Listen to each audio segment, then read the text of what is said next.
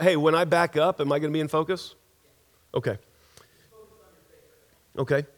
Well, hello and welcome to Catalyst Christian Church Online. My name is Dave. I'm one of the pastors here, and I want to welcome everybody who is logging on. Last week, we received communication from new people in Arizona, Johnson City, Tennessee, Warrenton, Virginia, Wisconsin, and a new check in from Hong Kong. Thank you for joining us. That's in addition to our folks in Beaufort, South Carolina, Newport News, Virginia, Fort Rucker, Alabama, California, our orphanage in India, friends in Pakistan, our missionaries in Honduras, um, and, as well as all the people that log on from here in central uh, Kentucky, Lexington, Nicholasville, Georgetown, this area. Uh, God has continued to bring new people every single Sunday to our, to our church here online. We want to welcome you all. If, if this is your first time logging on with us, we want to hear from you. Please find us at catalystchristian.net.com. Uh, send us an email, text us, call us, let us know, and we will mention you and your location uh, uh next Sunday in the sermon.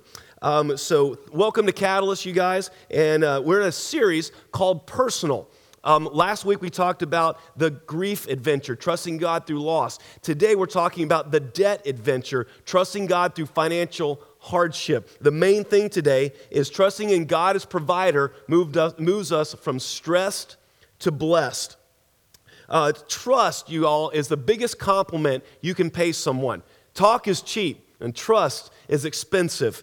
And probably nothing stresses us out more than finances. If you've ever been in financial hardship, you know how stressful that is. When I counsel couples that are getting married, I take an entire session on finances because I know if that I can get them to agree on how to spend money, how to manage money, they're going to eliminate about 80% of marital conflict. And like I said, there are few things as stressful as personal uh, on a person as financial hardship, and it's one of the toughest areas to trust God in. Um, so, uh, uh, the question we need to ask ourselves today is can we trust God in the midst of financial difficulty? The answer is absolutely yes, we can. Um, but it's just that most of us don't. When you are facing with bills that you can't pay, when you are uh, facing the loss of a job or financial setback of any kind, that, can be, that, that can be devastating, and trusting God through that is difficult to do.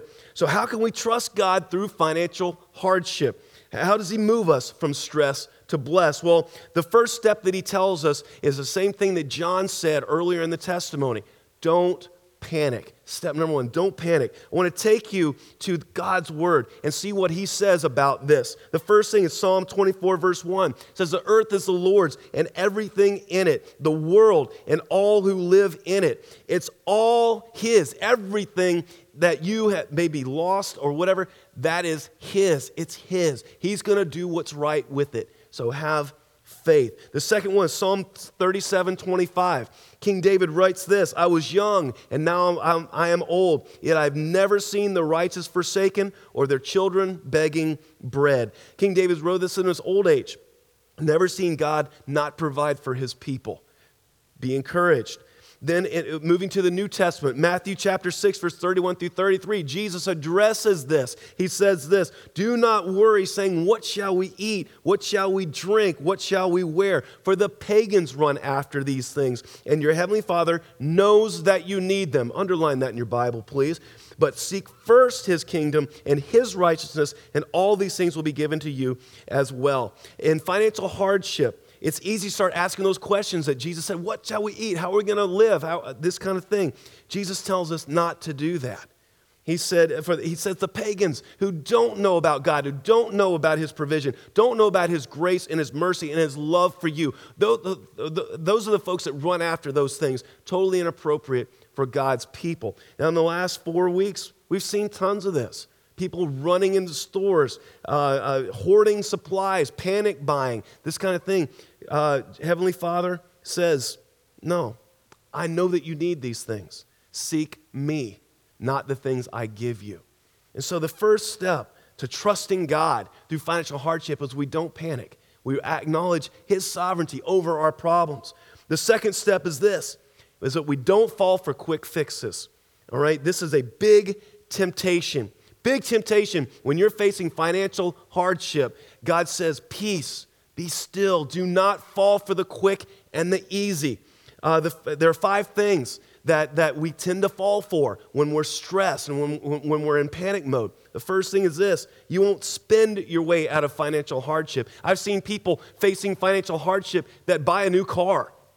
I don't know why they do that. Um, some people uh, go on vacation and they just say, Well, I just needed to get away from it all. Uh, well, the problem is, is that it's waiting for you when you get back and you've made it worse. You won't spend your way out of financial hardship. The second, you won't borrow your way out of financial hardship.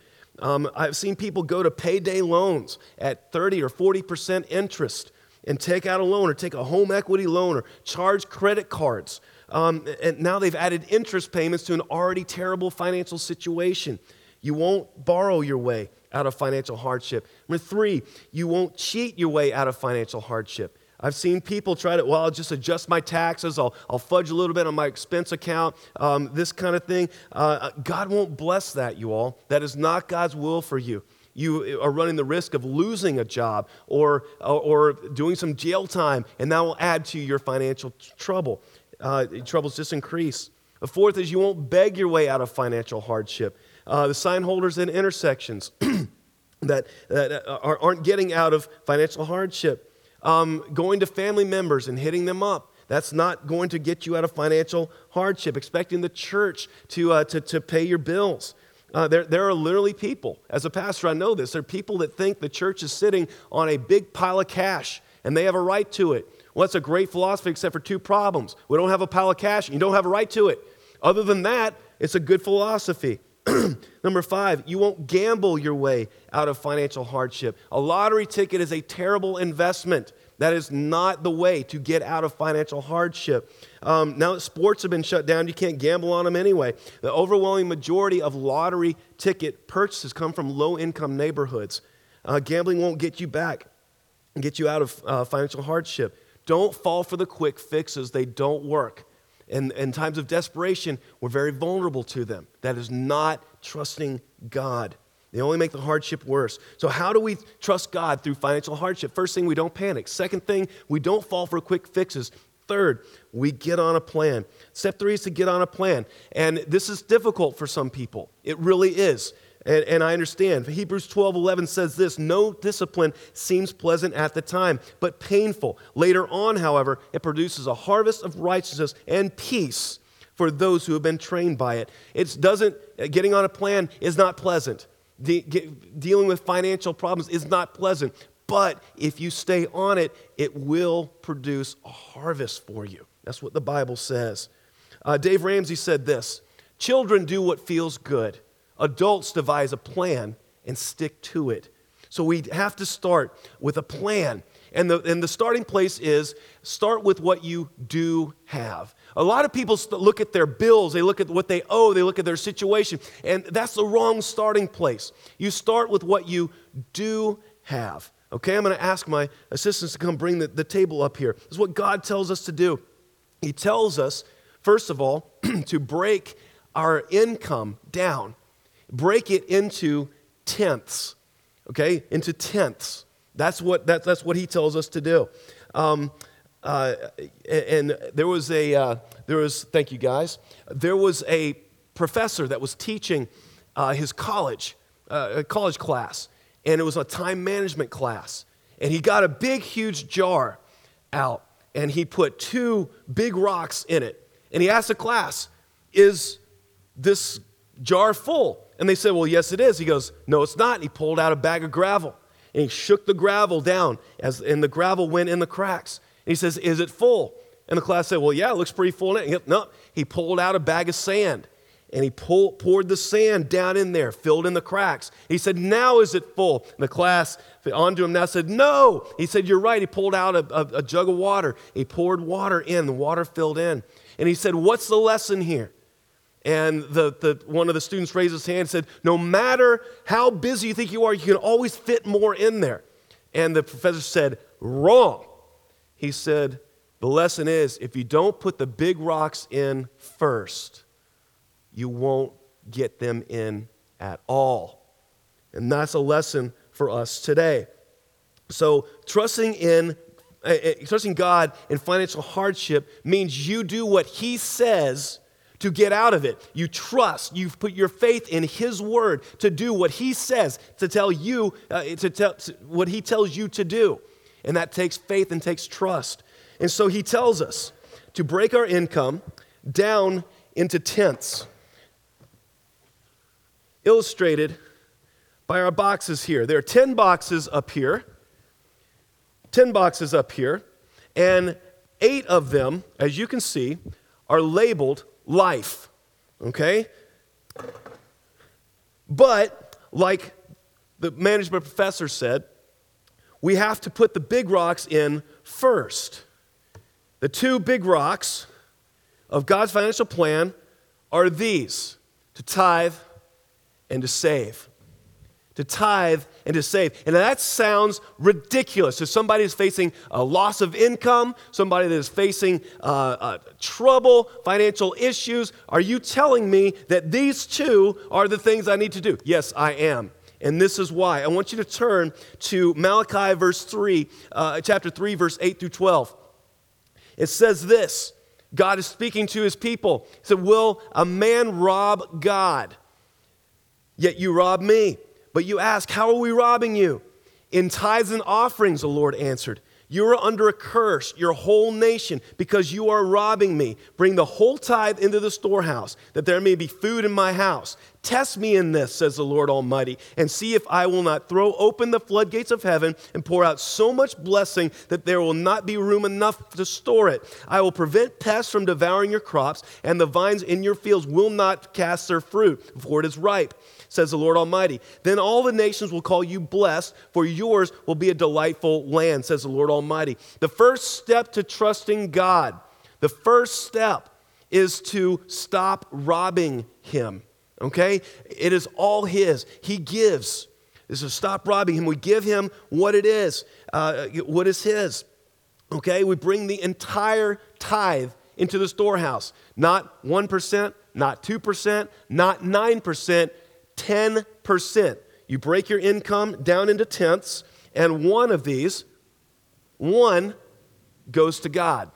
That's the first step to God's to trusting God in the midst of financial crisis. And you say, This is just crazy. Stay with me. Look at what the Bible says. All right? Step one, we bring the whole tithe in the storehouse. My wife and I have been tithing since college. We have been doing this for forever. This is what we do. We have been doing this 20, gosh, 26, 27 years now. Okay? And so, uh, step two, step two, look what, the, look what the Bible says. It says that God throws open the floodgates. Okay? When we do this, then God flo- throws open the floodgates and pours out so much blessing you don't have room for it. Does that mean that God sends you a lottery, uh, the winning lottery? No, not really. He, uh, no, that doesn't happen. What that has meant for me in my life, when God throws open the floodgates, is that He has given me more work than I can do all my own. He blesses me with work. He gives me opportunities. He increases the ability of me to earn. Um, that, that, that is in 2008 when we started this church. Um, it was in the middle of the Great Recession. Nobody could find a job. I had four jobs, four jobs. I had more work than I could handle. I delivered newspapers every morning. I, I substitute taught at East Jessamine High School. Um, I, I coached soccer and pastored this church, and we were perfectly taken care of. That, that was a stressful thing for a, a, a husband with, with a wife and three little children. Um, but there was always the opportunity to work in the midst of a time when nobody uh, was able to find a job. We had plenty. God blesses us with work. And so, what, what happens when you start tithing? God throws open the possibilities of you at work. It may be an advancement, it may be new customers coming in, it may be a new job, but He, he doesn't send checks in the mail. Okay? He gives you the opportunity to work and increase your income. That's what has happened in my life, at least. That's my personal testimony all right? Uh, and, and God is literally saying, Test me in this. He's saying, Test me in this and see it. Okay? What God is saying, He's throwing down the gauntlet and He's saying, If you will just do this, and, and I will do that, but if I don't follow through, if you tithe and I don't throw open the floodgates, then you can stop. You don't have to do it. You can test me in this, God says. Test me, try me. I'm begging you, God says, because I want to bless you. I want to get you out of this financial difficulty, but I need you to do this one thing first. And you say, well, uh, uh you know, uh, uh, uh, step three after that, when we go to the scriptures, after we start tithing, he, then it says that he protects our financial assets when we do this um, it says this that, that uh, when, when you start tithing, I will pre- prevent pests from devouring your crops, and the vines of your fields will not cast their fruit. The biggest uh, um, danger to an agrarian society was being consumed by pests. They didn't have uh, pesticides, they didn't have those kinds of things. And so that, that was a big uh, way that, that, that they would lose income. They would, they would lose all that. And so, what the Lord says is when you tithe, I will put a hedge of protection around the things you depend on. In our society, I don't have, we're not an agrarian society. What this looks like in our society is that He puts a hedge of things around the things you depend on. In my life, what's that, what that has looked like is that our cars drive forever without breaking down. Yes, everybody makes fun of the fact that I drive a 20 year old car. Uh, yes, I drive a 20 year old car. My wife drives an 18 year old car. See, she got the new car in the family.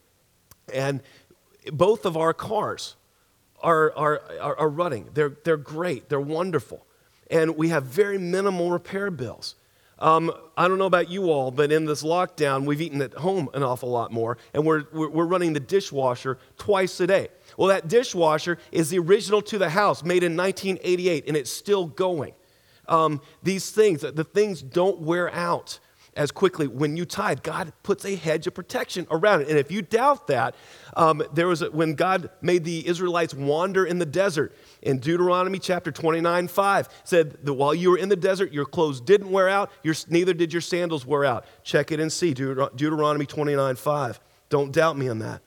Uh, but uh, in, in our, in, when, when we are when we are consistent tithers, we bring the full tithe in. He throws open the floodgates of heaven and, and, and fills our lives with work opportunities. Then he protects the things that would drain us, of, that, that would be financial liabilities. See, I believe this. I believe that if you're a homeowner, you know this. That if you that, that, that there are demons assigned to your house. There's one demon that's assigned to destroy your HVAC unit.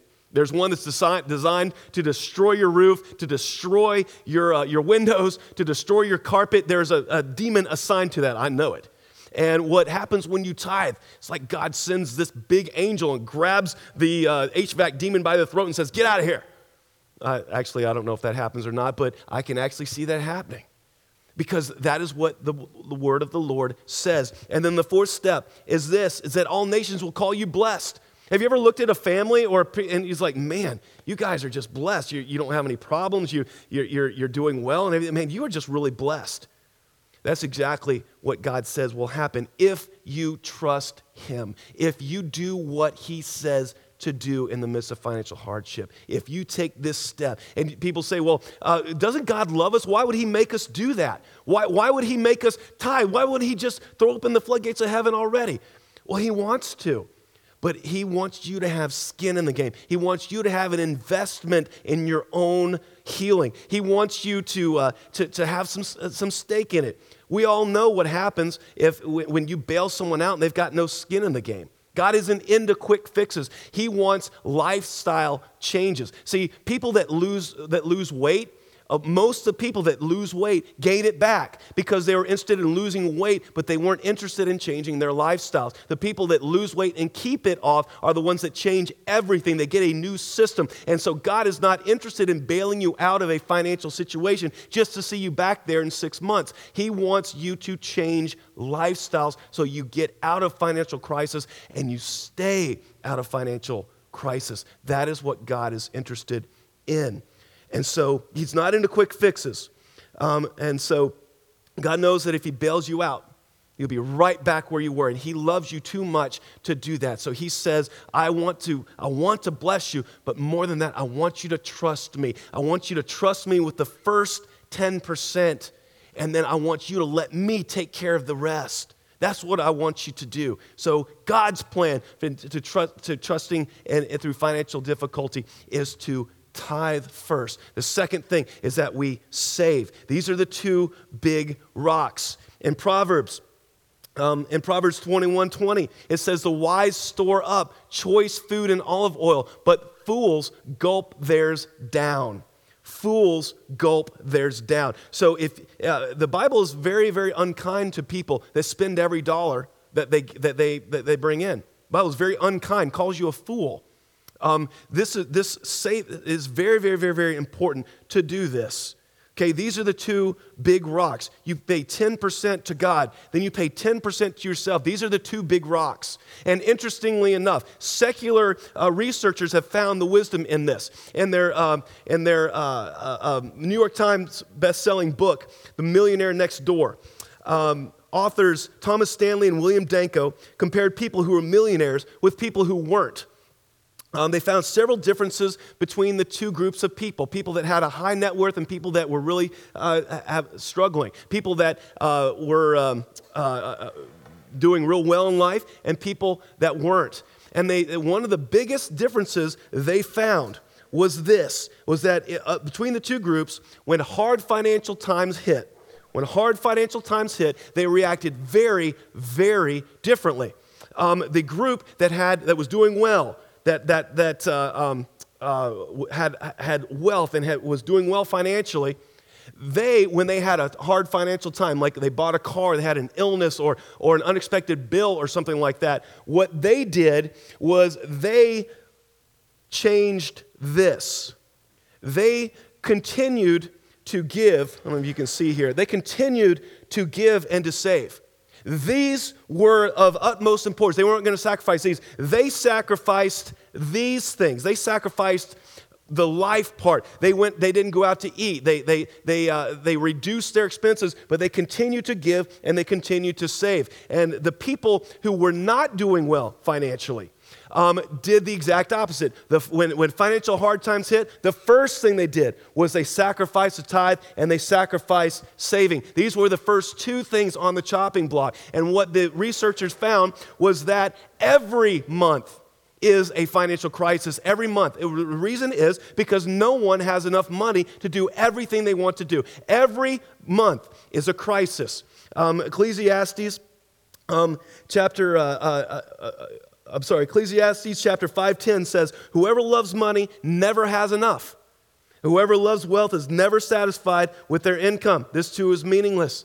This because of a thing called the law of scarcity. Your, your resources are not li- unlimited, they are limited. And therefore, because of the law of scarcity, you have to do a thing called prioritize. You have to find out what is important uh, and what is not. Of the infinite things that demand your attention, you have to decide what gets your resources. And that's what the law of scarcity says. And, and uh, because we're subject to the law of scarcity, we must prioritize. Um, the, and so, if you are in financial crisis, the panic response would be to get rid of this and to get rid of this. If these are the first two things on your chopping block, you're setting yourself up for a lifetime of financial crises. Okay? Uh, uh you, if you're in financial crisis, don't sacrifice the tithe and the save. Sacrifice the life and the life. Okay, sacrifice these things. Going to Starbucks is not an essential thing when you're financial crisis. Uh, when you're financial crisis, um, if you are in a financial crisis, you should not see the inside of a restaurant unless you're working there. Okay, you shouldn't. Um, don't sacrifice the tithe and the saving boxes, sacrifice the life boxes, and you will be out of financial crisis before you know it. Because the Word of God says that, says that He will throw open the floodgates of heaven and He will, uh, uh you, you will be blessed. 12 years ago, when we started this church, um, Rachel and I experienced a 40% drop in income. 40%. And we decided that we would trust God to keep tithing the same amount that we were making previously at our, at our other income level. We decided we would trust God because number one priority was tithing. Everything else took a hit. Savings took a hit. Our lifestyle took a hit. We had to cancel a lot of things that we liked doing. Um, and you can always tell what you value most by what you cut first when financial difficulty helps. Uh, uh, uh, hits. Um, uh, God blessed and He blessed. We learned priorities. Um, now, the only debt that Rachel and I have is our house. And I talk about it all the time here at Catalyst how I, I can't wait to pay off the house. Um, John Kerry alluded to it earlier how um, uh, on my birthday, my 50th birthday uh, in May of 2024, I, my birthday present to myself is going to be a write a check to pay off the house, and I'll be debt free for the rest of my life. I talk about it all the time. But when the news of the economic shutdown happened, um, uh, Rachel and I got together, and we've been paying extra, uh, extra payments on our mortgage each month. We decided to stop that because we figured there'd be people that would, that would be, hurting and would need uh, a few dollars, we, and we could free up those dollars to serve people, to help people. Um, because people are out of work due to layoffs or furloughs, or if they need food, we want to set that aside because that's a greater thing. Uh, that's what we do. In financial times, uh, times of financial hardship, we cut the lesser in favor of the greater. That's what we've all done. We've all cut what we believe to be less in favor of what we believe to be greater. So here, can we trust God through this? Well, the book of Proverbs, uh, uh Proverbs 11:25 says, "A generous person will prosper. Whoever refreshes others will be refreshed." Do we believe the word of God? Do we believe that if we are generous and we prioritize serving others, that others that, that we, we too will be refreshed? Well, that is where we trust God, and so we believe that. And uh, so when God says, "I bless generosity," if you refresh others, others will be refreshed. Then we take that to heart. We trust God through that. Here's the thing you will get through this crisis. You will. Uh, things will return to normal, life will go on like it did before until the next crisis. Uh, we've had two financial crises the last 12 years the 2008 Great Recession, the 2020 coronavirus shutdown. Are we so foolish to think that there won't be another one? Of course there will be. I was born in 1974. I was born in the midst of the 1973 1974 OPEC oil crisis, where um, uh, is basically the entire 1970s was a, was a financial crisis. And I say good riddance to the 1970s. Um, the OPEC oil crisis caused gas prices to go up 43% overnight to the ghastly high of 38 cents a gallon. I remember my mom and dad telling me how outraged they were at paying 38 cents a gallon. Yeah, real tough. And so the, that, that sent the economy into a tailspin. Then in 1987, the stock market crashed on what is known as Black Monday. The Dow lost 23% of its value in one day. In 1999, the dot bomb uh, bubble burst as the uh, internet startup businesses crashed, threw the economy into a tailspin. In 2001, 9 11 threw the economy to a, to a standstill. In 2008, the Great Recession happened, preceded by uh, uh unprecedented gas prices. This time we were paying $4.20 a gallon in this area. In 2020, the coronavirus hit. That's six major crises in my lifetime. Are we so foolish to think that there won't be another one? Well, as you've been around longer, have experienced even more. Proverbs 22 3 says, The wise see trouble and take cover, but the simple keep going and pay the penalty. Let's use this time, you all. Let's use this time to plan, to get on a, on a, on a budget, to get our, our, our plans together because we know another one's coming after this one. We'll survive this one, but we need to make sure that we're ready for the next one. Um, let's use this time to begin saving, to be building margins, to being wise with our money, getting out of debt. So when the crisis hits, we will be prepared. Um, the 10 10 80 plan that we've demonstrated here is rock solid. My wife and I have been doing this for eight to 10 years now, um, and it, it's just been incredible. Uh, we, we use cash envelopes each, each, each uh, month. We put money in envelopes to budget so that we don't spend more than we bring in.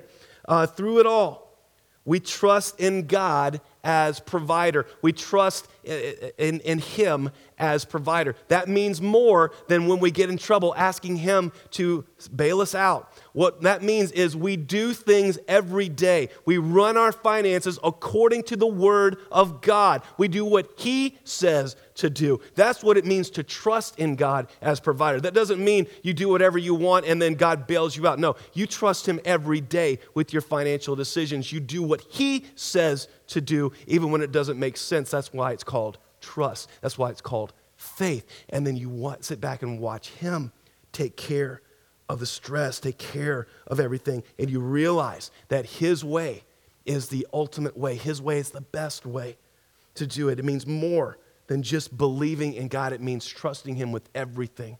We have our two most precious resources, our time and our money, and we put that at the feet of God. We do say that we, we just say, This is yours. It's yours. And so I'm going to do things your way.